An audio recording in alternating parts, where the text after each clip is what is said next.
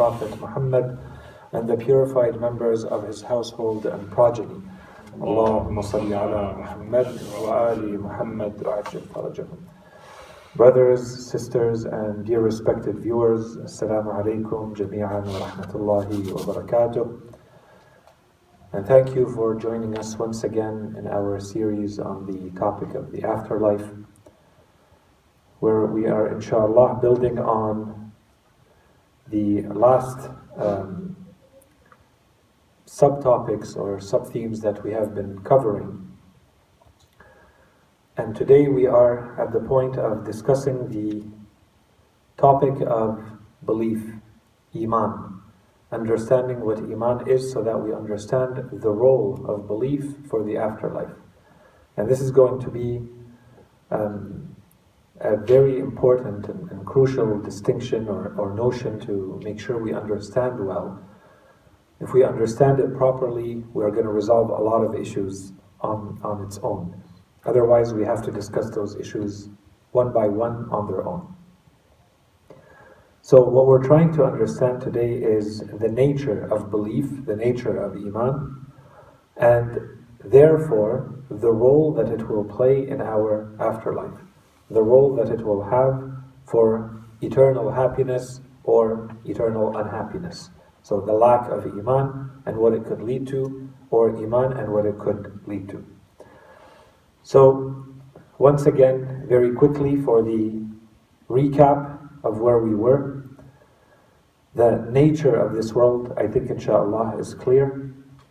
The and, and this is something that we discussed both from reason and from the Holy Quran.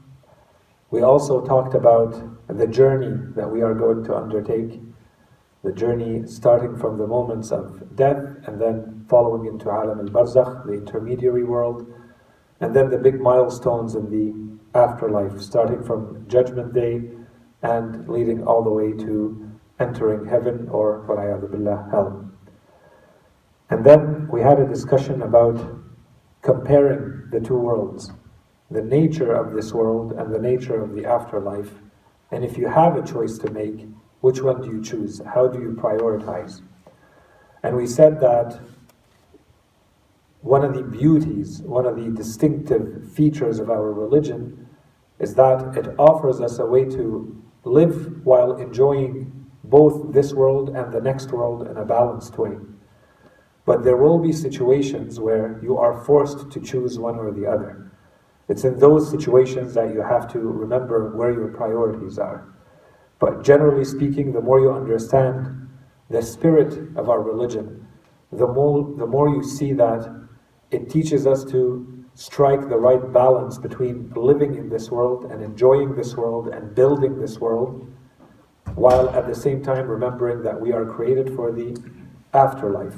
We are not created for this world in itself. With all of that said, the next discussion that we had, and inshallah you guys remember it clearly, was the discussion about perhaps uh, a, a misconception that someone may have with regards to the type of things that we may enjoy in this world versus the types of things you can enjoy in the afterlife. And we said there's two misconceptions here. One of them is that some people may think that if you enjoy things in this world, it also means that you will also get to enjoy things in the afterlife. And we explained the root of this misconception and we solved it, inshallah. And then on the other side, we said there are those who believe or who misunderstand religion as meaning that you have to deprive yourself of the enjoyments of this world in order to enjoy the afterlife. What, in other words, whatever you enjoy in this world, you're going to be deprived of it in the afterlife.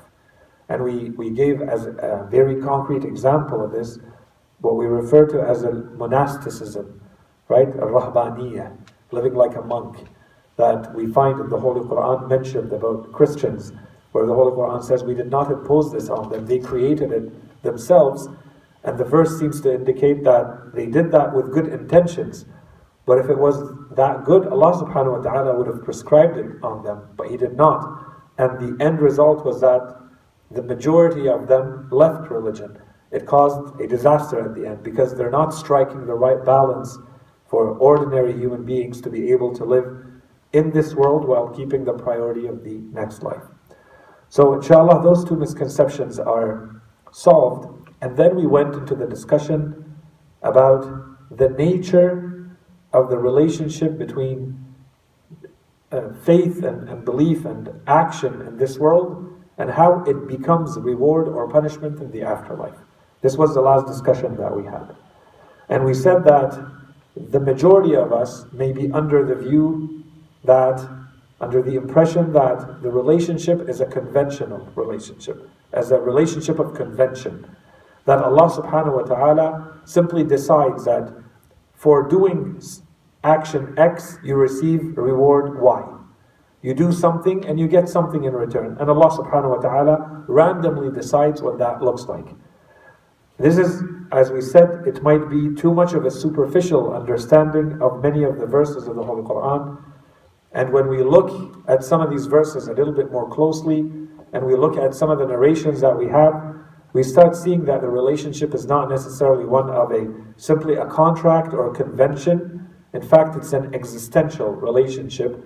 And even beyond that, it's not just that there's a causality that is existential, in fact, it's an identity. Meaning that whatever you are putting into this world, that is what you are getting back. You're not getting back something different. You are getting back exactly what you are putting in in this world in terms of actions, in terms of belief and intentions. The only difference is that you are getting it back in its true form, as opposed to getting it back in the form that we know of these things in this world. When you fast, what it looks like, fasting superficially, what it looks like is feeling hungry, feeling thirsty, avoiding foods, avoiding certain activities. This is what fasting looks like in appearance. But when you go through these verses of the Holy Quran and you understand what it may be saying, the impression that we get from these is that what we're going to get back is fasting itself. You fasted, Allah subhanahu wa ta'ala will give you your fast back. But He will give it to you in its true form the form that you're not seeing. The form that you're seeing is the hunger and the tiredness and the thirst that you're feeling in this world. What you get in the afterlife, and we gave examples of that with certain narrations.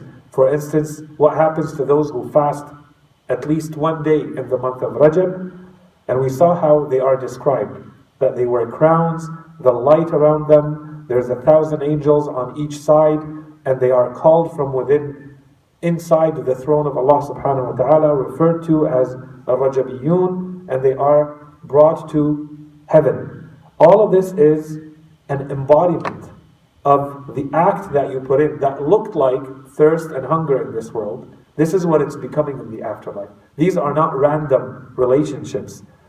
The, the crown, the description of how you're moving and how you look, and so on and so forth. This is the reality of that act the reality of that intention in its true form, as opposed to the superficial form that we know of it in this life. So, for today, what we want to start looking at is to continue that discussion about the relationship between the two worlds. Each time, as we said, we're looking at it from a different angle. So, the next angle that we want to start looking at is faith itself, what is its nature? What do we mean when we say Iman, when we say belief, when we say faith? What are we talking about? How do we define it? How do we understand it? And then to try to understand what this means for the afterlife. The starting point is that all along in this whole series, we've intentionally been talking about two ingredients of course, the end that we're all aiming, the objective that we're all aiming for is eternal happiness. In order to ensure ourselves eternal happiness, we said that we need two ingredients. We need belief, faith, and action. Now we want to start unpacking that, exploring that, diving a little bit deeper. Do we need both? Do they both play the same role? both belief and action, or do they play different roles? And what's the relationship between them? And of course, we're not going to get to all of that today. This is what we're, when we're saying we're trying to understand the relationship between what happens in this world and the next, this is what we're trying to explore. And then if we start looking at those two ingredients, are they independent of each other? So, for instance, if you have belief, does that have an effect on its own in the afterlife or not? You have the belief without the action. What if you have the good actions without the belief? How does that translate into your eternal happiness or eternal unhappiness in the afterlife? So, if you have one or the other, what if you spend a portion of your life as a believer and another portion of your life as a non believer? How does that translate into the afterlife? Okay, so these are the questions, inshallah, that we're going to start trying to answer today with a good understanding of what belief is. And in the next one to two lectures, inshallah, all of these are going to be become a lot clearer. These are the questions we're trying to, to answer. So the topic, the first topic that we're trying to address right now is the role of belief specifically and the relationship between belief and action. This topic has been hotly debated in Islamic theology since the first century. This is, was not a matter of consensus in the history of Islamic thinking and Islamic theology. What role does belief play? What role do actions play? What's the relationship between them? And you really find extreme positions with regards to this question. On one side, without going too much into the history, and if you're interested, we can talk about that maybe offline or dedicate lectures to it. But very quickly, you have one position, and this, the Khawarij were known for that position, that believes that regardless of your Iman, regardless of your faith, your belief, if a human being commits a sin, especially a greater sin, then that means that human being unless they have time to repent before they die, that human being has become kafir, has left belief, is no longer a believer, which equals eternal damnation, which equals no longer having the possibility to even think about eternal happiness and going to heaven and so on and so forth. That's one extreme position. On the other side, you have the other, I'm going to call it extreme position, the position of the murji'ah, the position of those who said, all that matters, all that matters is that you have good faith. You have the right belief. As for your actions, we don't really look at them. Your actions, we're going to postpone that. Allah subhanahu wa ta'ala will deal with you in the afterlife. To us, it does not matter. You can do whatever you want. You can pray, not pray, fast, not fast, so on and so forth. So long as you carry the right belief then you are someone who is considered a believer and you are secured eternal happiness. Of course, there might be details to add, but you are secured into eternal happiness. And I'm not going to get, as I said, into the details. There's a lot to discuss. These groups, many of them, and their different versions and permutations existed in the times of the Imams. And you have the position in between Wasil ibn Ata, he's the man who began an entire school of thought called Al-Mu'tazilah. He was a student of Muhammad ibn al-Hanafiyyah, the son of Imam Ali alayhi salam. He studied under him and then he went and studied under another man called Al-Hasan al-Basri. He was considered a scholar at that time. We can talk at length about him and his thoughts and so on and so forth. Then he left all of that and he created his own school of thought. That became i'tizal. And he, to answer this question specifically, he created that school because he deferred with his teacher, Al-Hasan al-Basri, about this issue. And he created what he called al-manzila bayn al-manzilatayn. When a human being, he says, commits a sin, he is neither a believer nor a disbeliever. He is in limbo. And if he dies in that state, he most likely goes to hell. And until he chooses one side or the other, he's living in the limbo. And he calls it he called it al manzila bain al the rank between two ranks, or the station between two stations. All of this Why am I talking about it? It's not really to give a, a, a history course on Islamic theology. The reason I'm talking about it is because if you understand what these people are thinking and saying, you also understand that a lot of this exists today. Now, it may not be called the, the thinking of the Khawarij or the thinking of the Mu'tazila or the Murji'ah or so on and so forth, but the thought still exists today. There are those who believe that if you commit a sin, then you have become a kafir. And those, you know, you have the, the haram police following people and telling them you're a kafir because you have committed a sin. And on the other side, on the other extreme, you have the people who simply believe that, well, generally speaking, if you have the right belief, and sometimes they say, you know, you have a good heart, that's all that really matters. The rest is kind of details. Allah subhanahu wa ta'ala will deal with it. But generally speaking, you're good. You're safe. You're, you will be, you end up in heaven. This is eternal happiness. The details are between you and Allah subhanahu wa ta'ala and it stops there. No need to look further into it. So you have one position that may be extreme on one side, which is kind of neglectful of your beliefs and emphasizing entirely on your act, your actions, your act. And on the other side, you have the entire uh, weight given to having the right belief and actions do not become very important. These are the two, let's call them extreme positions. If you come to A'immat Ahlul Bayt, alayhim as-salam, Ahlul Bayt, as we said, who lived during that time, of course we can go to the verses of the Holy Quran and we'll go through them to extract all of this. But what did Ahlul Bayt alayhim as-salam teach us?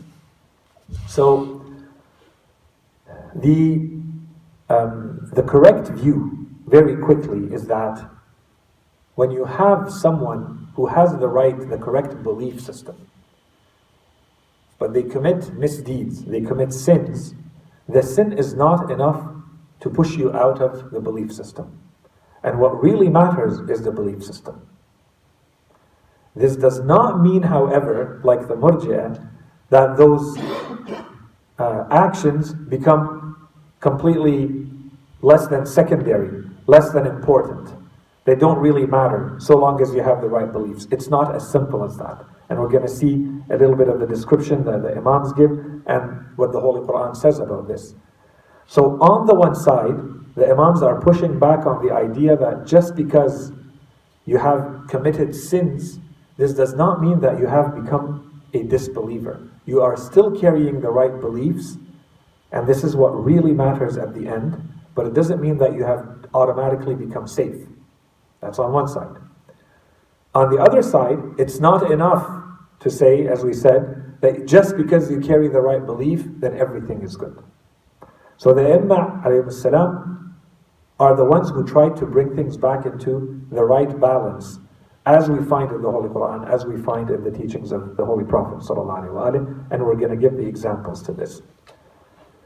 And of course, inshallah, further in the lessons, we're going to get deeper into the relationship between faith and action, and we're going to touch on that towards the end today, but that's the beginning of it.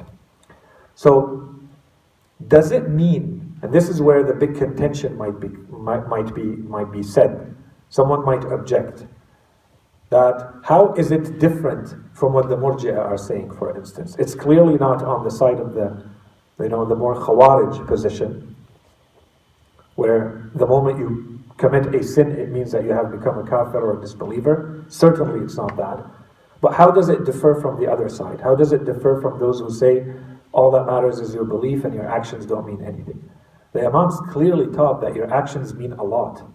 And in fact, they mean so much, and we're going to dedicate a lecture to that the role of faith on action and the role of action on faith. But for now, I thought I would just share two quick narrations that have the same idea. One of them from the Holy Prophet, وآله, one of them from Imam Baqir. Salam. Both of them talking about what happens, especially to someone who neglects or is careless or underestimates the effect of sinning. So while sinning is not taking you out of the belief itself, if you keep sinning, what is happening? Where are you going to end up? So the first narration, as we said, is from the Holy Prophet. He says in Arabic quickly, إن المؤمن إذا أذنب كانت نكتة سوداء في قلبه فإن تاب ونزع واستغفر صقل قلبه منه وإن زاد زادت فذلك الرين الذي ذكره الله في كتابه كلا بل ران على قلوبهم When the believer commits a sin So first of all this is a believer He's committing a sin. A spot of darkness appears in his heart. If he ceases and repents his heart is cleansed of it. But if he adds to his sin the spot also increases. So that dark spot increases in size. That is the sullenness or the filth or the rust that God has mentioned in His book. So this is the Holy Prophet explaining. When Allah subhanahu wa ta'ala says, No, indeed, rather their hearts have been sullied, but what they have been earning.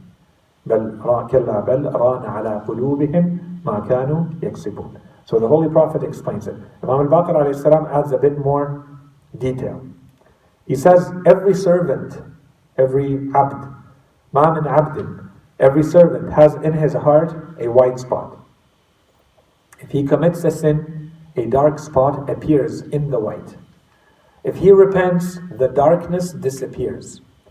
But if he continues further in his sins, the darkness will spread further. And then until it covers the entirety of the white. You keep sinning and you don't repent. You keep going back. If you repent, the Imam says, then you there's a cleansing that happens and the darkness and the filth goes away. But if you don't repent and you just keep accumulating sins over sins, what happens?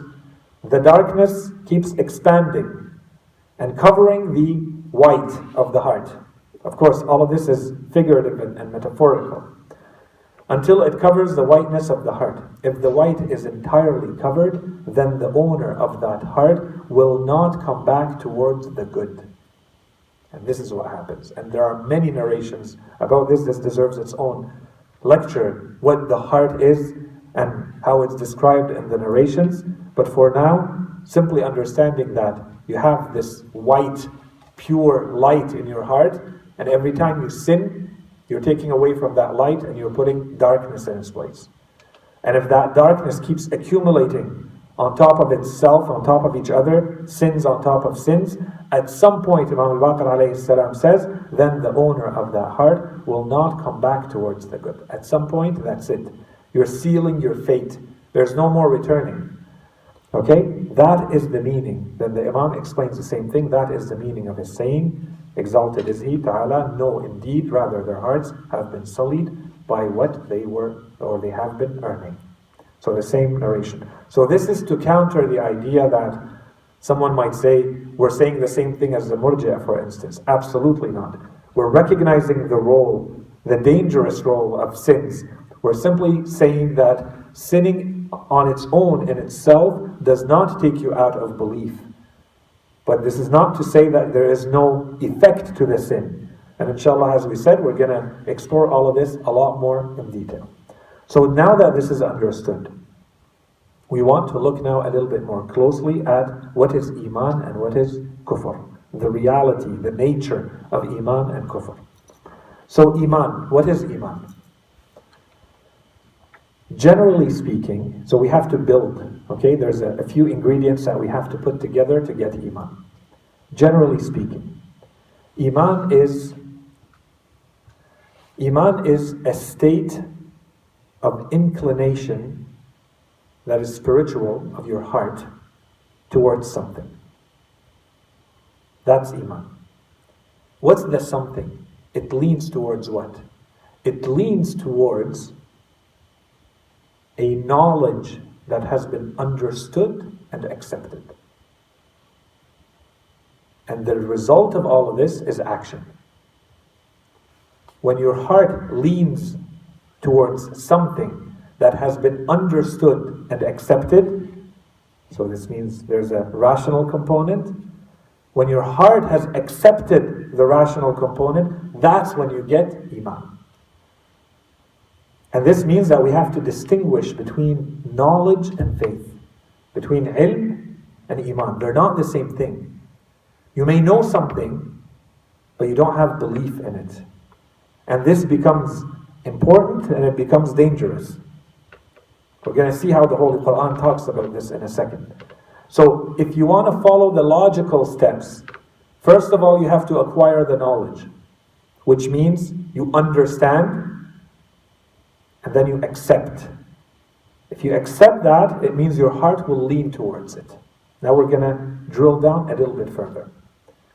And this topic of the relationship between reason and faith, between the role of the mind and the role of the heart, I don't think we need to spend too much time on it. We talked about it for many, many lectures in, from multiple angles.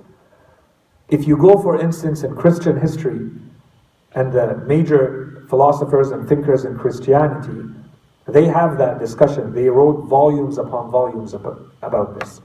And in Christianity, generally speaking, they say that the important role and the first step is to acquire faith, is to acquire the belief. And then, if you want to, and it's good for you, go acquire the knowledge that supports that faith. And this what became later a huge discussion uh, uh, throughout the history of philosophy. There's distinction between faith and belief, and which one should come first, and what are the steps. If you go to Islam and you go to the teachings of Ahlul Bayt you see this is not accepted. In fact, our religion says that you cannot reach faith. This is not even considered faith if it's not built on first on your reason. The first things that you read, if you open Ar-Risala al-Amaliyah, the, the legal articles of practical issues for Muslims, the first things that you're told is there are things that you have to believe out of your own conviction, based on your own reasoning and persuasion. Right? And so they tell you, for instance, you cannot just follow someone else when it comes to belief in God, or belief that there's a religion to follow, or that there's a prophet, or that there are teachings sent to you from God. These things you have to reach on your own. Which means what? Which means that this is not a matter of blind faith. It's not the heart first, it's the mind first and you build through the mind. Once the mind has understood, then you accept what it has understood. That's faith. That's the type of faith we want in our religion. That's the type, and we spoke about that at length, I think, and, and clearly enough that I don't think we need to explain all of that further. So, when we come to Ahlul Bayt salam, we see that there's an insistence on this point. First, you go and acquire the knowledge, and then you accept the knowledge and you accept it with your heart. If you truly accept it with your heart, it has to translate into action. That's the, the equation, that's the relationship. You acquire the knowledge, you accept it in your heart, you translate it into action. If there are missing, if there are lacks in that chain, it will show in the afterlife. It may not show in this world. You may get away with one or the other. In the afterlife, this is where it's going to show. This chain. You gain the knowledge, you acquire the knowledge, you accept it with your heart, which means you are going to act on it. That's the chain in our religion based on the teachings of Ahlul Bayt and the Holy Quran. So, what does this mean? First of all, it means that when it comes to faith, to Iman, it means that there are two very important ingredients, two axes two angles from which we have to look at knowledge. Knowledge itself, we can look at it as quantity and quality. That's one. So you acquire the knowledge. If you have more knowledge, even better. If you have better knowledge, that's a condition because you need the true knowledge, the right knowledge. But there's a lot of it. But on its own, it doesn't mean anything. What's the next ingredient? the intensity with which you accept it. So both of these are going to, two axes. Each of them is contributing to your iman. If you have a little bit of knowledge and a little bit of acceptance, then you have a little bit of faith. You may have a lot of knowledge, but a little bit of acceptance. You're still weak in faith, except that you're responsible for that knowledge and you're doing nothing with it. And the best case scenario is that you have a lot of knowledge and a lot of acceptance. And it shows how? It shows in your actions. That's the only way you can tell that the true the action has truly been the knowledge has truly been integrated, is now truly part of you. That heart has truly accepted it. So, as we said, it means that knowledge on its own in itself is not sufficient. You can have all the knowledge of the world. If your heart has not accepted, it doesn't mean anything. Beyond that, if you look at the nature of knowledge and belief, one of the main differences, because sometimes this may look like it's theoretical, one of the main differences between knowledge and belief is that you don't have a choice with knowledge.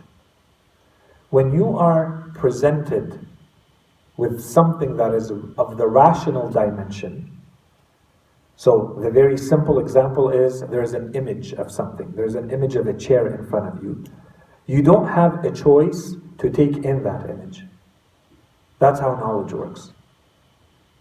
There's a logical conclusion that forms an image in your mind. It could be a concept, it could be a conclusion, and it could be a perception. That's knowledge. You get an image of something in your mind. Did you choose to create that image in your mind? No. As soon as a human being is put in front of a chair, the image of the chair will form. If they can see it, that image will form in their mind. If you are told 1 plus 1 and you think 2, that image came into your mind on its own. You don't have a choice. That's the only image that can appear in your mind. So, therefore, knowledge is compulsory. You're forced to accept it. That's at the level of the mind. But what about the heart? The heart is where you get to choose. Do I lean towards this? Do I accept this? Do I submit to this truth or not? And this is where it becomes important to distinguish between knowledge. You may understand that God exists, but your heart doesn't accept it. You understand it logically, you understand it based on reason. But if you, I look at your actions, they don't demonstrate. So, where's the issue? If you understand rationally, logically, where's the issue? The issue is there's no belief, there's no faith. The heart has not submitted to this truth, so it doesn't come up in your, it doesn't translate into the way you live, the way you act. This is where you start seeing the distinction and the importance of this distinction. It's not enough to know the truth. Knowing is the first step, but it's the only step we can do. Externally, that's all someone can try to do, is to bring the knowledge to you. And this is always the point that is mentioned in the Holy Quran. When Allah subhanahu wa ta'ala tells the Holy Prophet, You're not responsible for their faith. Your job is to communicate the message to them. You make sure that at the level of knowledge, you've done your job. The imprint of the teachings is in their mind clearly as it's supposed to be. What they do with that, whether they allow their heart to accept or not, that's not within your power. And this, of course, gives another meaning. And I don't want to spend too much time on that, but this gives an entirely different meaning to La ikraha fi deen. There's no compulsion in religion if religion means faith. There can't be compulsion in religion. No one can force your heart to lean and to submit to a truth. This is completely different from saying, I'm going to come and force you to accept. Who cares if you say the words? Who cares if you act in a certain way? I can't force your heart to accept or not accept. And that's what matters for the afterlife. Whether your heart has leaned and accepted and submitted to a truth or not. The other important point is that, yes, I am using this language of submission. And this is where you see the the honor and the dignity and the beauty of belief and why belief becomes so important. It's an act. And it's an act of submission, which is an opposite in contradiction to being too arrogant to accept the truth, to submit to the truth. And this is where you start understanding the issue with kufr, the issue with the rejection of the truth. That you do not allow your heart to submit to a truth even though it's evident and obvious in front of it. This is where, you know, that takes us in a completely different place. But I think I would, I just wanted to leave that with you. And inshallah, we can talk a little bit more about it. The point here is that if it's a submission, if you submit to a truth, it means it's an act, it's voluntary. And we're going to talk about that in a second with an example. So, what is kufr? Kufr means basically, can mean two things. Either it's an absence of something, that's kind of the weaker form of kufr, of disbelief, of lack of faith, just lack of faith. That's all. Or it can be an active act. You actively reject something. You stubbornly reject something. These are not the same. So, one way to understand kufr is simply to say something is missing. You just don't have that leaning of the heart. That's one layer of kufr. So, maybe the truth has not reached you. Maybe the knowledge piece is lacking. We don't know. All we know in this definition of kufr is that this submission of the heart hasn't happened, but we don't know why. In the strong definition of kufr, which the Holy Quran seems to really be talking about, that's the one that's mentioned again and again. With the examples of Abu Sufyan and Abu Jahl and others, those are the kuffar that the Holy Quran always talks about. It's that person who has received the truth, has understood it clearly, but they decide to stubbornly reject it. Out of arrogance, they will not allow the heart to submit to that truth. Okay? So let's park this now. Let's go back to that notion of the submission, as we said, as being an act. In uh, acts, generally speaking, when we talk about them, we view them as something you're doing with your body. But the heart can also do things. The act, the spiritual act, the act of your soul, the act of your heart is still an act. You are voluntarily moving towards something. It may be with your body, sure. You perform prayer, for instance, that's something you're performing with your body.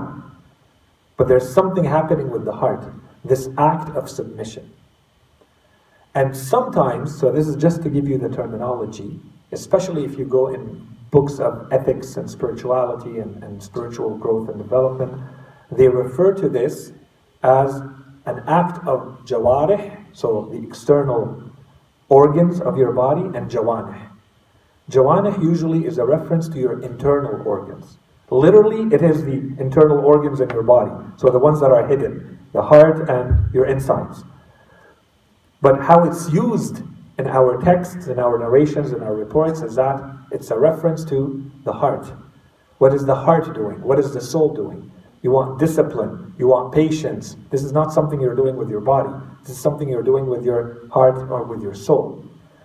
In Dua Kumail, you have this. Imam Ali alayhi salam, he says, Ya Rabbi, Ya Rabbi, Ya Rabbi. At some point, he says, strengthen my bodily organs in your service. So he's asking for strength, for endurance in his body. That's one. He wants to be able to fast like he wants to, and to stand and pray, and not feel tired and not feel too lazy doing that. But he adds, and fortify my ribs or my internal faculties, the heart, the jawanih, and fortify my internal faculties in determination. Right? قوي على خدمتك جوارحي واشدد على العزيمة جوانحي What's the jawanih? It's your internal. Which internal? This guts inside? No. It's your heart and your soul. So the Imam is asking so that he can act with both. There's something you're doing with. This is what, we're, what we mean when we say faith is an act, it's an act of submission.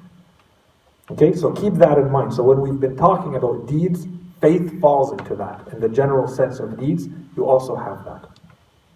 And then we have a narration from Imam Sadiq alayhi salam in which he says, Al-Iman amalun kullu. So here you have perhaps two big definitions to this. In one way, we understand this as meaning the Imam is saying, if you have true faith, true faith is only going to show in your actions. When you say, I have belief, the only way I can tell if you have belief or not is through your actions. Belief, all of it, all of belief is action, the Imam says. So either he's saying, the only way for me to know whether you're a believer or not is to look at your action. If your belief does not translate, your belief is not translating into real action, that's not belief. And so this is going back to initially when we started and we said the importance of action in the school of Ahlul Bayt. On the other, the other side of it, the other interpretation of this, is to say the Imam is actually saying belief itself is an act. This is what we talked about. This is act of submission of the heart. Make sure that your heart is submitting to the truth and not being too arrogant to accept it. And if it truly submits, it means this needs to show in your actions. It needs to show in your deeds. It needs to translate into action. It's not enough to know. And we're going to drill that a little bit further. If you look at the Holy Quran, is this supported or not? Very clearly it is.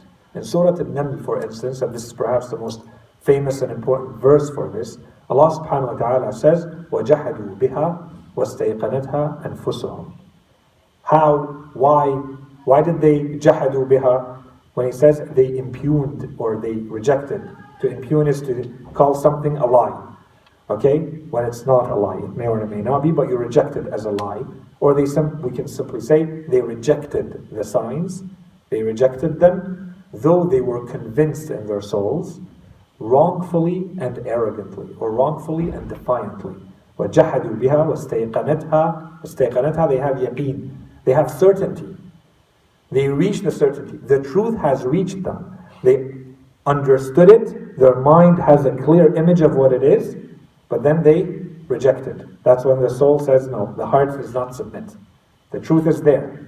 So Allah subhanahu wa ta'ala says there are people that this applies to. The truth has reached them, and but they rejected them, though they were convinced in their souls, wrongfully out of being wrongful.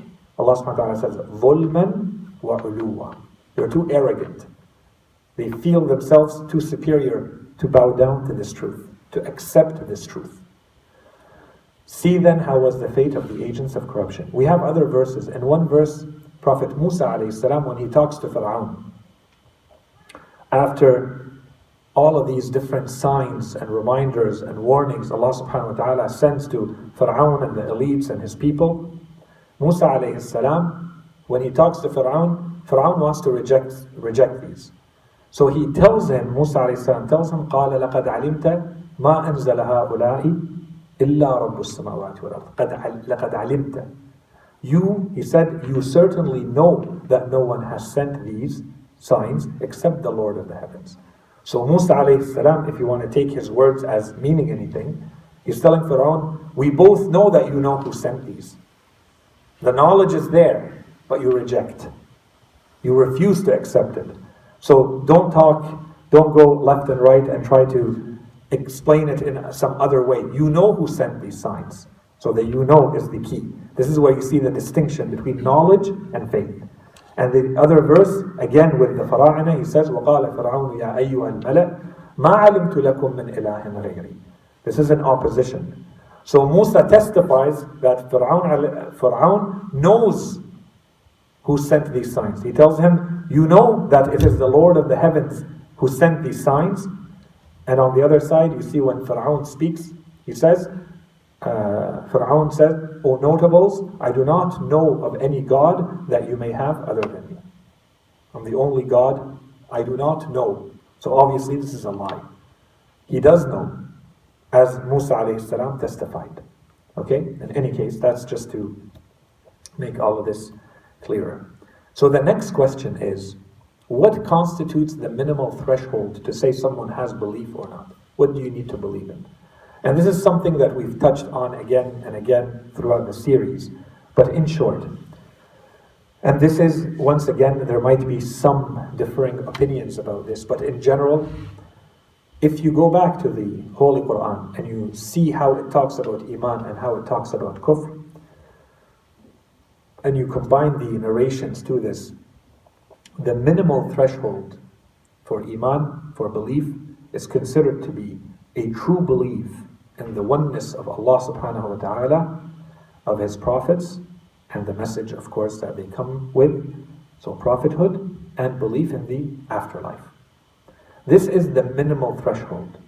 When the Holy Quran talks about belief, if you have one of these missing, we can't even talk with you about belief. There's something fundamentally lacking in your belief. But of course, this is going to constitute something very, very low in terms of a threshold. It opens the door, which is on the positive, it opens the door to most of humanity to be very easily admitted into this definition of belief. Does it mean that that's it, that's all you know? No. Of course, depending on your circumstances and how much knowledge you have access to, this becomes an infinite spectrum. But this is where the uh, line has to be drawn. Allah subhanahu wa ta'ala, the way He presents belief and He presents Himself in the Holy Quran is always the maximum inclusion. But then at some point you have to say, but we cannot let go of those things. And those things are, this is the minimal threshold. You have to accept the oneness of Allah subhanahu wa ta'ala. You have to accept the prophets and the messages that He sent to humanity, and you have to accept that there's an afterlife. This is the minimal threshold for belief. Does it mean that you have full belief? No. As we said, this is an infinite spectrum, but it starts here. You can't miss any of these. Beyond that, to each and his ability to gain the knowledge and have his heart accept that knowledge. Okay? So that's the minimal threshold.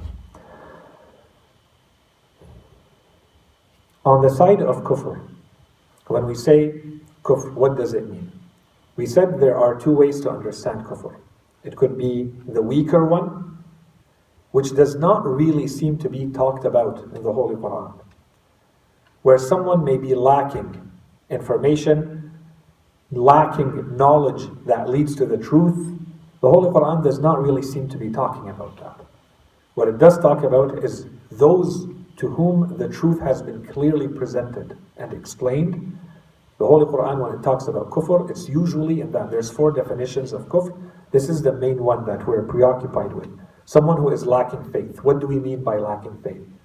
So, on one sense, we said it could be the weak form. You just don't have faith. That one is not that interesting to us. What really matters here is someone who has understood, the truth has reached them, and they stubbornly and arrogantly reject it. They defy the truth. They reject the truth. It's right in front of them. There's no excuse, and they decide to reject it. That's the active form, the active, strong definition of kufr. Okay? In addition to that, that's why the Holy Quran, for instance, talks about polytheism being one of the worst forms of kufr. You recognize there's a God, but you recognize many other entities with God. Okay, so you, you've let go of the first principle. Okay? Or for instance, when the Holy Quran talks about the hypocrites. So those are people that act externally as though they have believed, but in truth their hearts have not believed. The Holy Quran, in fact, says about them that they are the worst of the kuffar. إن المنافقين في الدرك الأسفل من النار. The, indeed, the hypocrites are in the lowest reach or in the lowest depth of the fire and you will never find any helper for them. And of course, this is because, as we said, what really matters is not that you are acting in a certain way. It's to what extent has your heart accepted, has your heart leaned towards, submitted to the truth. And in the case of the hypocrites, none of that has happened. A few remarks on the threshold. The first is that there's a difference that we have to make between the minimal threshold, or what we call Iman in general, between action and faith. What we are discussing right now is the eternal salvation of a human being. We're not discussing how Islam presents itself as a system to manage the affairs of humanity. That's different. Socially, Islam may say there are certain rules that apply. This has nothing to do with what happens in the afterlife. If someone says, I am a Muslim, if someone says there is only one God, and Muhammad is his prophet and messenger, وآله, we say this person is a Muslim. What does that mean? Does that mean that that person is going to heaven? No, I don't know. I have no clue if they're going to heaven. They're going to heaven if their heart has accepted those words. I don't know if their heart has accepted. I have no way of knowing. Only God knows. What I do know is that they have said those words, which means that I can eat the food that they present to me, I can rely on them, I can marry, and I can have the burial rights applied to them, inheritance law applied to them, and so on and so forth. These matters are about managing the affairs of humanity in this world. Islam has put these principles in place not to say so and so goes to heaven and so and so goes to hell. We don't know. This is between each person and Allah subhanahu wa ta'ala. We know what the criteria is, but we have no way of getting to it. I have no way of assessing whether someone's heart has submitted to the truth or not. What I see is the real, the external reality. Islam wants me to deal with the external reality. It says for the affairs of this world, the external affairs of this world, the management of society, here are some rules. So those rules apply at the level of the legal practices and the way you manage social things. And this is where you talk about tahara and najasa, for instance, the purity and impurity of someone, and whether, you know, what happens to, let's say they slaughter an animal, is that accepted and can you eat it from them or not? The burial rights, do they have to be buried uh, somewhere versus somewhere else? The inheritance law, and so on and so forth. This is all left to the, the legal issues. All the legal issues have to do with this world and how Islam proposes to manage the affairs of society which does not say anything about the afterlife and whether someone is going to go to heaven or hell. This is a very important point. Our entire discussion from the beginning of this series until today, and inshallah until the end of the series, we are only talking about your spiritual and eternal salvation. What we are concerned with when we talk about theology is what happens to us eternally. Okay? So we're not talking about the legal aspects. If I say someone is a kafir or not, this is the definition that I have, the criteria that I have, that leads me to believe that someone will end up in hell or heaven, which has nothing to do with how I'm dealing with them in this world. Okay? And vice versa. So, inshallah, this point is clear. The second point related to this is that obviously, and we have many narrations and there are verses of the Quran that can support this, is that this is all based on capacity. Not everybody has the same mental capacity. Not everybody has the same access to knowledge. There's conditions that you, in which you are born, social conditions, historic conditions, so on and so forth. That means that you are getting access to the truth and how much of it or not. And that's why we even have narrations that tell us, for instance, and I think I've mentioned that, that there will be tests in the afterlife. As soon as people are rise back from the dead, there is a station for trials. People who are going to be put through tests. There are truths that will be presented to people in the afterlife to see whether they accept the, these truths or not. Why? Because these truths were not presented to them properly in this world, or not presented at all to them in this world. So this is where we see Allah subhanahu wa ta'ala, He's entirely and completely and absolutely just in the way He will judge people.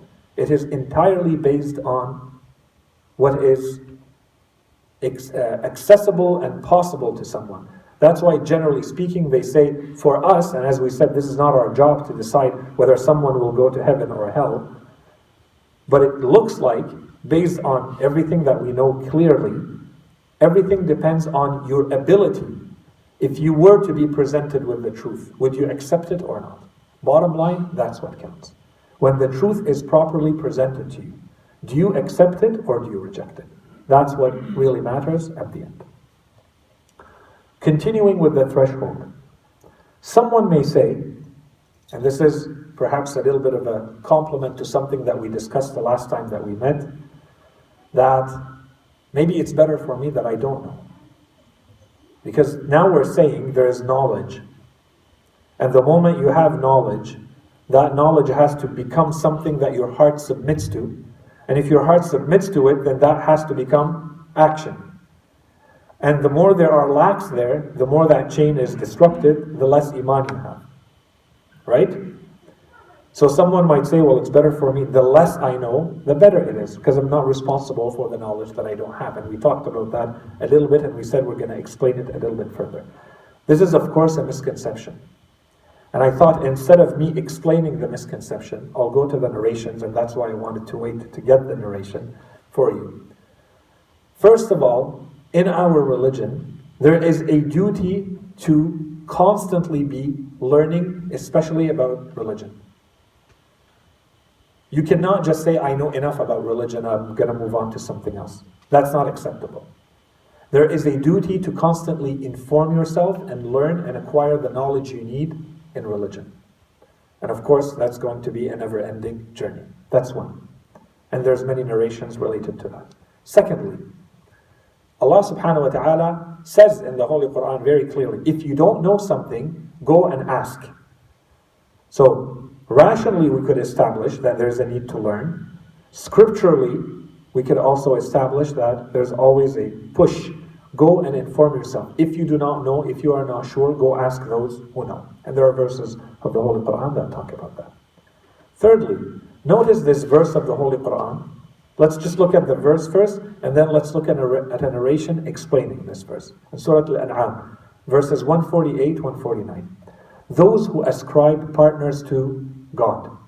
They will say, Had God willed, we would not have ascribed partners unto God, nor our fathers, nor would we have forbidden anything, because they used to make up their own rules. This is forbidden and this is not forbidden. Those who were before them had similarly, similarly denied until they tasted our punishment. Say, Do you have any knowledge that you can produce for us? The Holy Quran says, You follow nothing but conjecture and you merely tell lies.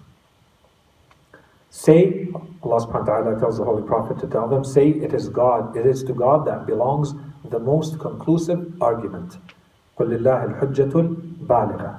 Had, had it been His will, He would have forcibly guided you all.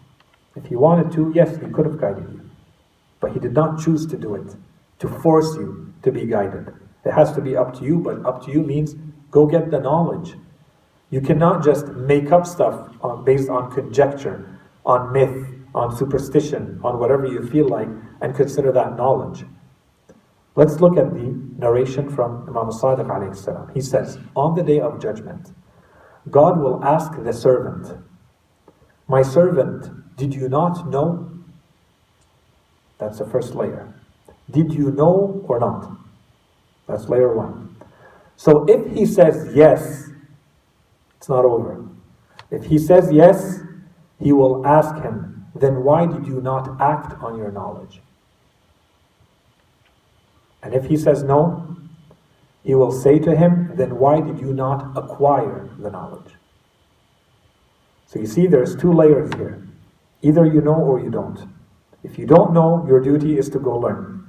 So is it sufficient for one to say, it's better that I don't know?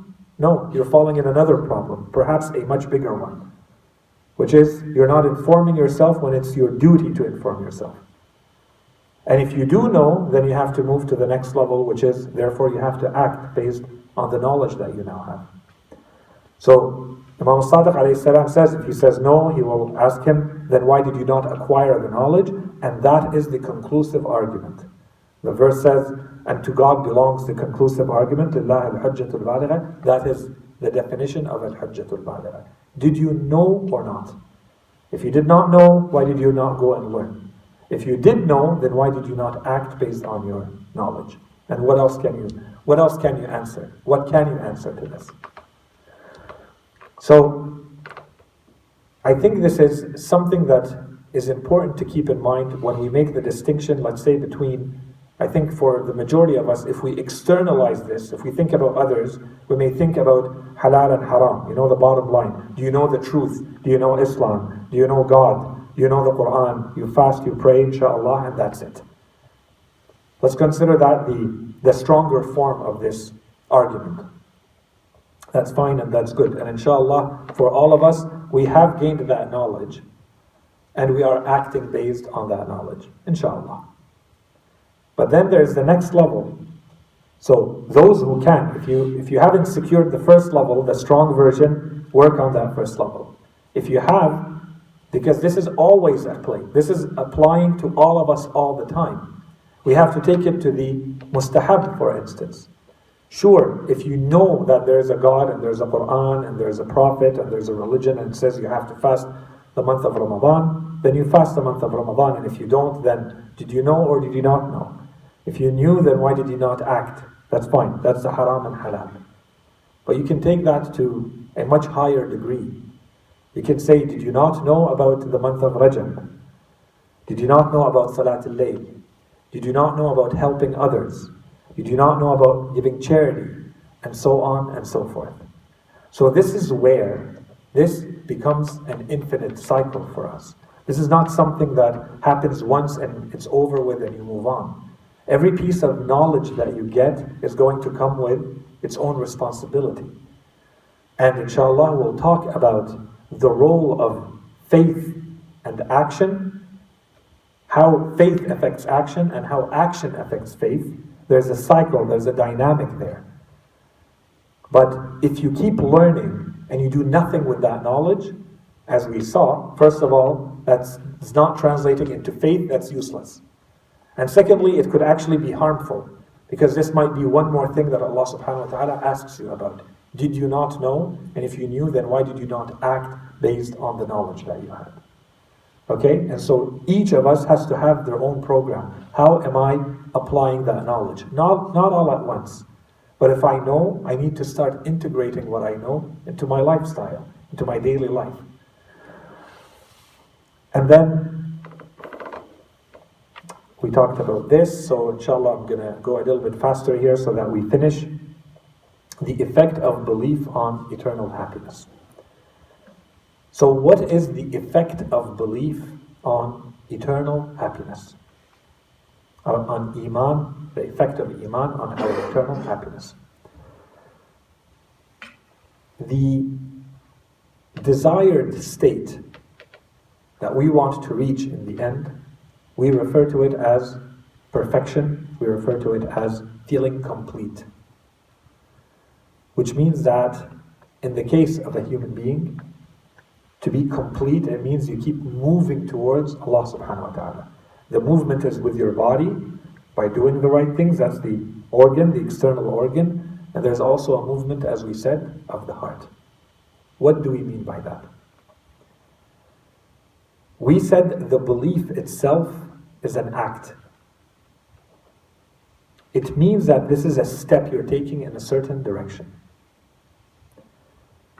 The metaphor that we began this series with, when we started talking about the relationship between life and afterlife, we started using the metaphor of the garden and the trees and so on and so forth.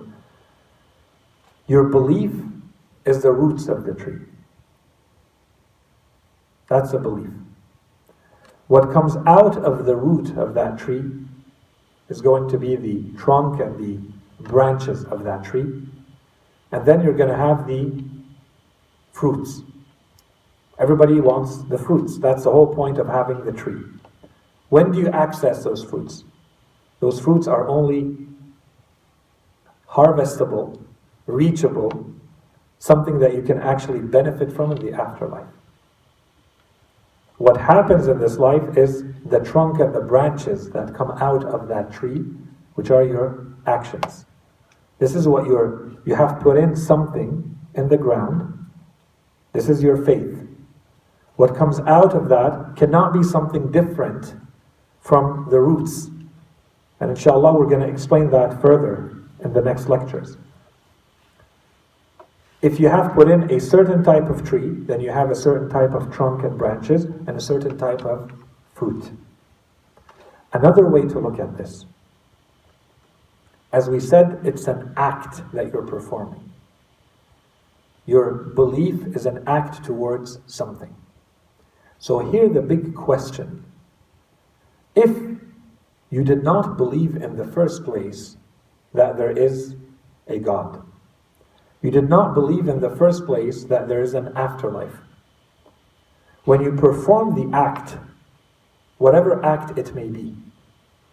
When you put the seed, and that seed is going to give you a tree, what type of tree do you get if you did not plant a seed that gives you the tree that is aligned with believing in God? If you perform any act, and we said any act is a movement, you're, you're doing something, your intention is a step towards something.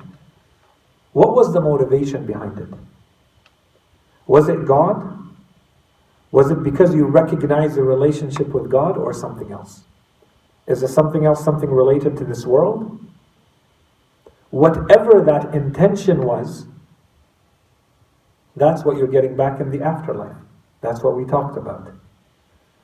If that intention was a step towards God, when I pray, I pray with the intention of getting closer to God. When I fast, I fast with the intention of getting closer to God.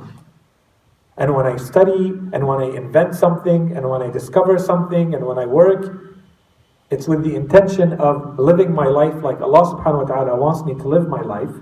These are all steps towards Allah subhanahu wa ta'ala. So when I get them back in the afterlife, they are all in that direction. They were steps, I'm getting them back in their true form. They were steps towards Allah, I'm getting steps back towards Allah subhanahu wa ta'ala. Depending on how far I walked along that path, that's what I'm getting back. That is my heaven. What if my intention had nothing to do with Allah subhanahu wa ta'ala? So my intention was about this world. I worked to make money, only and only. I worked to get, get a reputation. I worked for material reasons. This is the intention and the drive. When I go to the afterlife, and this is the tree that I planted, what do I expect to get back? The steps, were they in the direction of Allah or were they in another direction? What motivated me? What pushed me in that direction? If they were not towards Allah, whatever they were towards, that's what I get in the afterlife. And we said it's a world of truth. And there is nothing but Allah subhanahu wa ta'ala in the afterlife. So if it's not going towards Allah subhanahu wa ta'ala, what is it going towards? The reality of the things of this world. The things that the Holy Quran, again and again, we saw the verses talking about them as ornaments and, and you know, the, the, the, the decorations of this world. The child playthings and the toys and the, and the diversions of this world. That's how the Holy Quran refers to it again and again. And that's why it says they are true losers, those who have sold one life for the other. If this is what you chose, that's what you get in the afterlife. You walked in that direction. When you combine it with what we presented the last time, what is the only op- option? What is the only alternative left? You are simply given back what you put in. It doesn't matter what it is. So, this is going to solve the whole lot of questions that someone may have about what if someone doesn't have the right belief system, but they did a lot of good for a lot of people? Where is that leading them? Where is that going? In this world, beautiful. It was a huge service performed, created a lot of happiness to people. That's great. No issue with that. Commendable, and we respect that. But for themselves, selfishly, for their own eternal salvation, what was the intention behind the act? What's the point of their whole existence here? Did they realize that or not? And were their acts aligned with that or not? Did they get fixated only on the material aspect of this world? The other way to look at all of this is to say that, in fact, none of us are anything but the sum of our beliefs. And our beliefs, as we said, are the knowledge that becomes something the heart submits to, that becomes action. What you are in the afterlife is nothing but the sum of all of your beliefs, all of your intentions. And once again, this allows us to answer that question. You can do a lot of good, a lot of bad, depending on how you want to define it. The criteria remains the same. To what extent were you taking steps towards Allah subhanahu wa ta'ala? And of course, we're going to explain that in more depth the next times we meet. So if you have done a lot of good, you have done things, you have contributed to humanity, you have discovered things that are helpful, what does that mean? In the narrations and based on some verses of the Holy Quran, there are two outcomes that are mentioned. If you do not believe in the afterlife, if you are not ending up in heaven and you are contributing and providing a lot of good, one type and category of verses and narrations talks about you receiving those goods in this world. So Allah subhanahu wa ta'ala rewards you in this world with those things you were after. You wanted money, you wanted reputation, you wanted glory, you wanted to leave a legacy, you wanted, you wanted. Allah subhanahu wa ta'ala in the Holy Quran and elsewhere in the narrations, says, You will be rewarded for those things you were running after. You will get that in this world, but then you have nothing in the afterlife. If that's all you wanted, we'll give you that. And we also have narrations that say there may be a diminishing, a decrease of the punishment in the barzakh world or in the afterlife. But nowhere can you convert to that. The system does not allow you to take something and put on, impose on it your own definition of what Allah subhanahu wa ta'ala wants and convert that into an eternal happiness. And that's what we're after. That's what we want to secure. And this, the action in itself, on its own, is not going to be able to do that. And that was the whole point of our exploration of what is the meaning of faith and how do we build it. And then how does this become action? And the action is always with intent. And the intent in this case is a movement either towards Allah subhanahu wa ta'ala or in another direction. To the extent that it is towards Allah, and so this applies to all of us in everything we do, whether it's acts of worship or beyond. To the extent that it was a movement towards Allah subhanahu wa ta'ala, it translates into the eternal happiness. And to the extent that it wasn't, then you're going in another direction in the afterlife A few verses of the Quran, and then we end with this that have kind of to support this everything that we talked about very quickly. Allah subhanahu wa ta'ala says in Surah An-Nisa, وَمَن يَعْمَلْ مِنَ الصَّالِحَاتِ مِن ذَكَرٍ أَوْ أُنثَى وَهُوَ مُؤْمِنٌ You can do all the right you want in this world, but there's a condition. وَهُوَ مُؤْمِنٌ Whoever does deeds of righteousness, be they male or female, and is a believer, those will enter paradise. In another verse, Allah subhanahu wa ta'ala says in 14:18, مثل الذين كفروا بربهم أعمالهم كرماد The parable of those who disbelieve in their Lord is that their actions are as ashes. So you disbelieve, you reject Allah subhanahu wa ta'ala, and you do a lot of stuff that you think to be good. You're doing good stuff, but you have rejected Allah subhanahu wa ta'ala. The Holy Quran says their likeness, the example that the Quran gives for them, is that their actions are as ashes, on which the wind blows furiously, on a tempestuous day, a stormy day. So you can imagine a very strong wind where nothing is left at the end. No power have they over that which they have earned. So if you have ashes and the wind of a storm blows on it, what is left? And how much power, what kind of power do you have to capture that ash as it flies away? None. So Allah subhanahu wa ta'ala says, this is what their deeds look like. If you do not believe, if you're you don't have any roots to your actions, if your actions are not built on a foundation of belief, this is what your actions look like. They look like ashes that were blown away. You go to the afterlife, you think you have any power to say, I did this and I did that. Allah subhanahu wa ta'ala says it scatters and there's nothing left. That is the great misguidance. And in 25 23, Surah Al Furqan, وَقَدِمْنَا إِلَى مَا عَمِلُوا مِنْ عَمَلٍ And we shall turn to whatever deeds they did, and we shall make them floating dust scattered about. وَالَّذِينَ كَفَرُوا أَعْمَالُهُمْ كَسَرَابٍ And as for those who disbelieve, their deeds are like a mirage upon a desert plain, which a thirsty man supposed to be water, until he comes upon it, he thinks there is something. He thinks he did good. And he put in the work and he did good actions that are of good service to others. He created happiness for himself and others. Their deeds are like a mirage upon a desert plain which a thirsty man supposed to be water. Until he comes upon it, he does not find it to be anything but finds God there. He will then pay him his reckoning in full, and God is swift in reckoning. And of course, the verses continue, or like the darkness of a fathomless sea, covered by waves with waves above them and clouds above them, darknesses one above the other. So basically, the whole Quran is saying everything that you're adding in your equation, in your account, is just moving in the right, in the wrong direction. This is the darkness on top of darkness, right?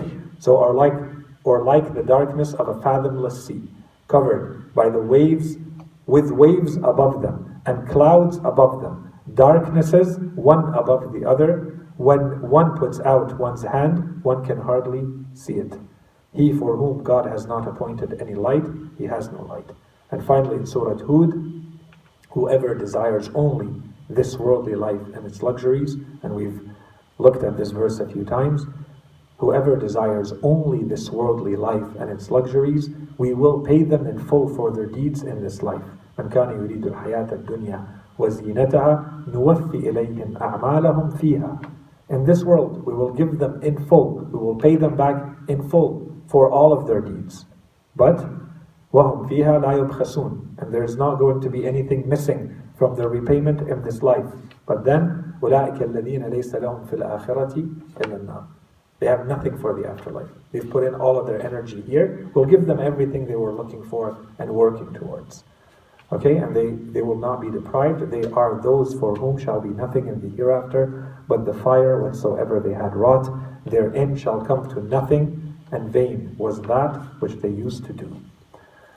We went a little bit beyond the time, but with this, inshallah, I know that it was a heavy and, and complex topic, but I was trying to cover it in one lecture, inshallah. I sensed a, a need of, for urgency to keep moving quickly, so inshallah, with this, we covered an important topic. We're building on, on what we said, and inshallah, this uh, relationship between this world and the next world keeps getting clearer and clearer until we finish this, uh, this series. Uh, so this is the end for the lecture part. وصلى الله على سيدنا محمد وعلى آله الطيبين الطاهرين. Maybe just two to three minutes. I received a question before coming here, um, and I thought I would talk about it because the question I think is relevant. I, I think the majority of you know a couple of things. First of all, a couple of days ago was the birth anniversary of Imam Ali alayhi salam. So inshallah, this event that did not go or does not go uh, without some sort of mention of the Imam and a reflection of what it means for you to be a Shia of Imam Ali alayhi salam.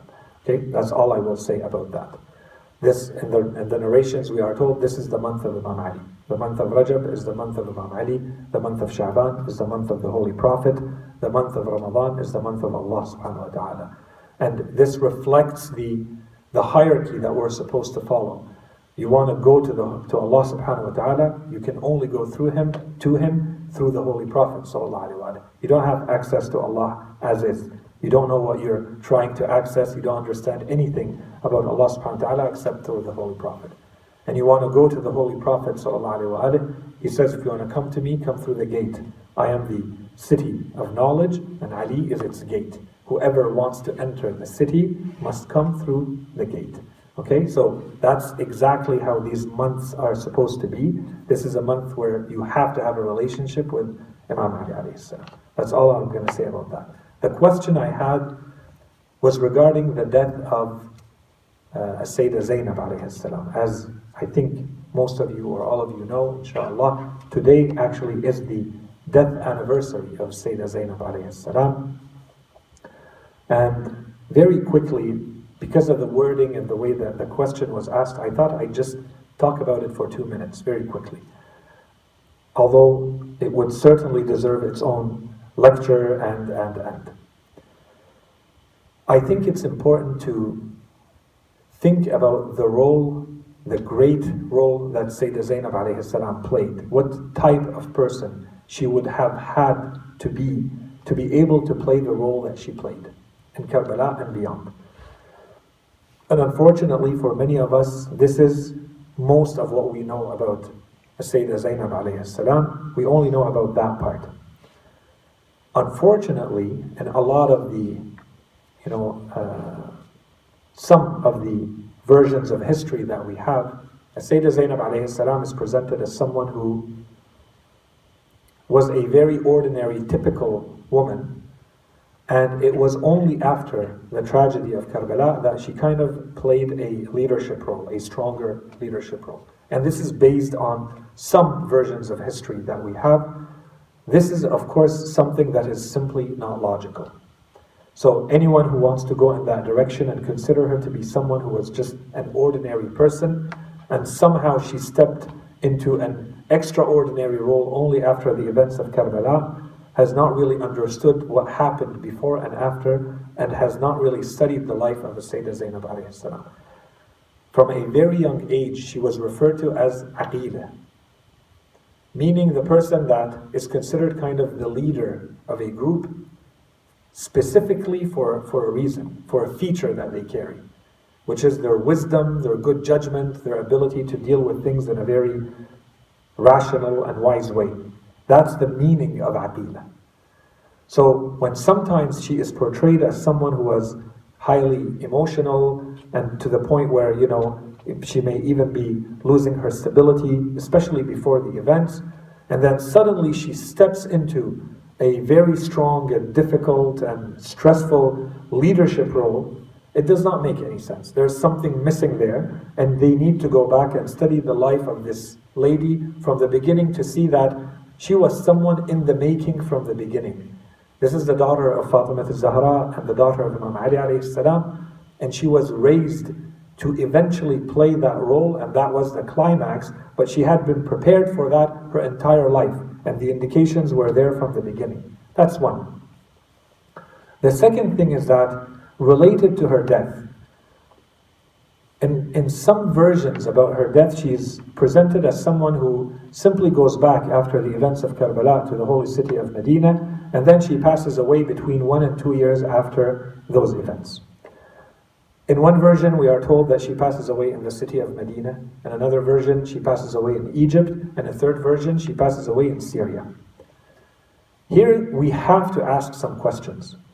If you go through the typical books of history that we currently have, there are really a few things that deserve to be looked at, and I think the questions themselves are enough to, to raise concern and to give us a picture of maybe what happened beyond what we find in the books of history. It's the questions that we need to raise about what happened.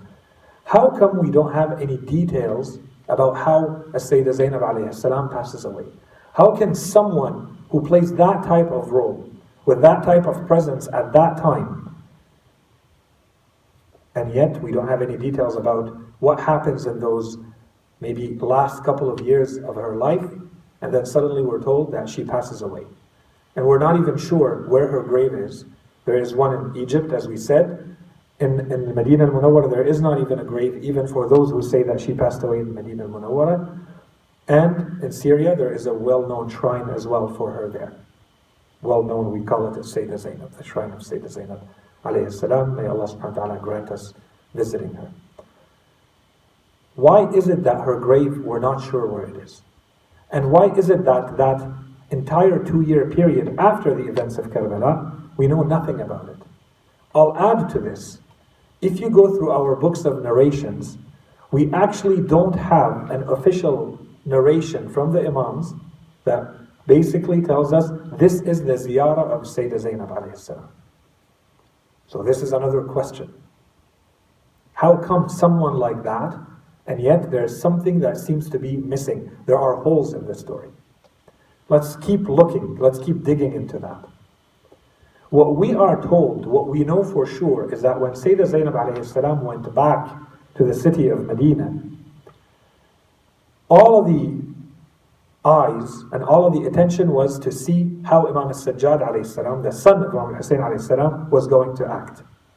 So the Imam did not play a very prominent role in uprising and starting to lead a revolution or continue the revolution of Imam Hussein Because that would expose him and he would be killed right away as his father just was killed along with the entire, uh, you know, the rest of the family, all the prominent men of the family. So who played that role? Sayyidah Zainab played that role. And she did that through the women of the Medina. And this is how she preserved the mention and the narrations and the tradition of Karbala, she was the first to continue that. She was the one who put that in place in the city of Medina, that little bit of time that she lived when she went back. She caused so much concern that the governor of the Medina wrote to Yazid, telling him that she is turning the people against Muawiyah and you, your father and you. What do you want me to do? I fear that there's something that's going to happen. So, if you start understanding this, this certainly cannot be considered as just, you know, an ordinary woman living in that space and that's it, and she, you know, peacefully died in Medina or elsewhere. And so Yazid wrote back to him and he told him, separate her from the people. And so the decision was made, we are told, to push her out. She was told, you need to leave. And initially she refused. And then we are told that there are women from Bani Hashim who came to visit her and they told her, Allah subhanahu wa ta'ala has already rewarded us. We went through this tribulation and trials of Karbala, and Allah subhanahu wa ta'ala has rewarded you for your patience and for everything that you have gone through. Don't cause more problems and difficulty for yourself. And if you leave in your dignity and your respect, there is no harm in that. And so we are told in one version that's when she went to Egypt, or in another one that she went to Syria and to Damascus. And she went with her husband, and she would have stayed there for a while, a year or less, and then she passes away. My question to you is Does anyone who understand the way in which Bani Umayyah dealt with Bani Hashim, the household of the Holy Prophet, with Imam Hussein and his family specifically, do you think that they would just leave a woman like that who was turning the people all alone in the city of Medina? She has that kind of influence and power. Would they just leave her and let her be and travel the land and continue to do the same type of work that she was doing and explain to people who Bani Umayyah are and what they did to the grandson of the Holy Prophet? Is that a logical conclusion? And then to say, and then she went and lived there peacefully and then she died peacefully. Even though there might be gaps in history, there's certainly more to the story than that version of history. And so the linkages that I wanted to bring your attention to is that maybe there are gaps, but it does certainly look like perhaps these gaps were deliberate. Perhaps there are people who cleansed and who removed any mention of someone like her from the books of history and anything related to her, especially when we are told this is exactly what Bani Umayyah tried to do. They removed her physically from the city of Medina, and I would wager and be ready to say, and of course they had her assassinated, just like they had many others assassinated as soon as they constituted any threat to Bani Umayyah in general and their empire and, and dynasty. Okay, so all of that to say, let's not be so gullible and accept the superficial version of you know whatever we're presented about these people, especially if we understand the role that they played or the counter role that they played in uh, an environment where they were clearly representing the opposition and clearly representing a threat to the government of the time, the power of the time, these dictator uh, dictatorships, tyrannies uh, that were ruthless in the way they dealt with anything that was a threat to them, especially if it came from the lineage of the Holy Prophet, because that was the biggest threat at that time. So, in any case, I went beyond the, the time that I wanted to, so I apologize for that. And if there are any questions, concerns, comments, I'm, all yours. Wa sallallahu ala sayyidina Muhammadin wa Muhammad wa ali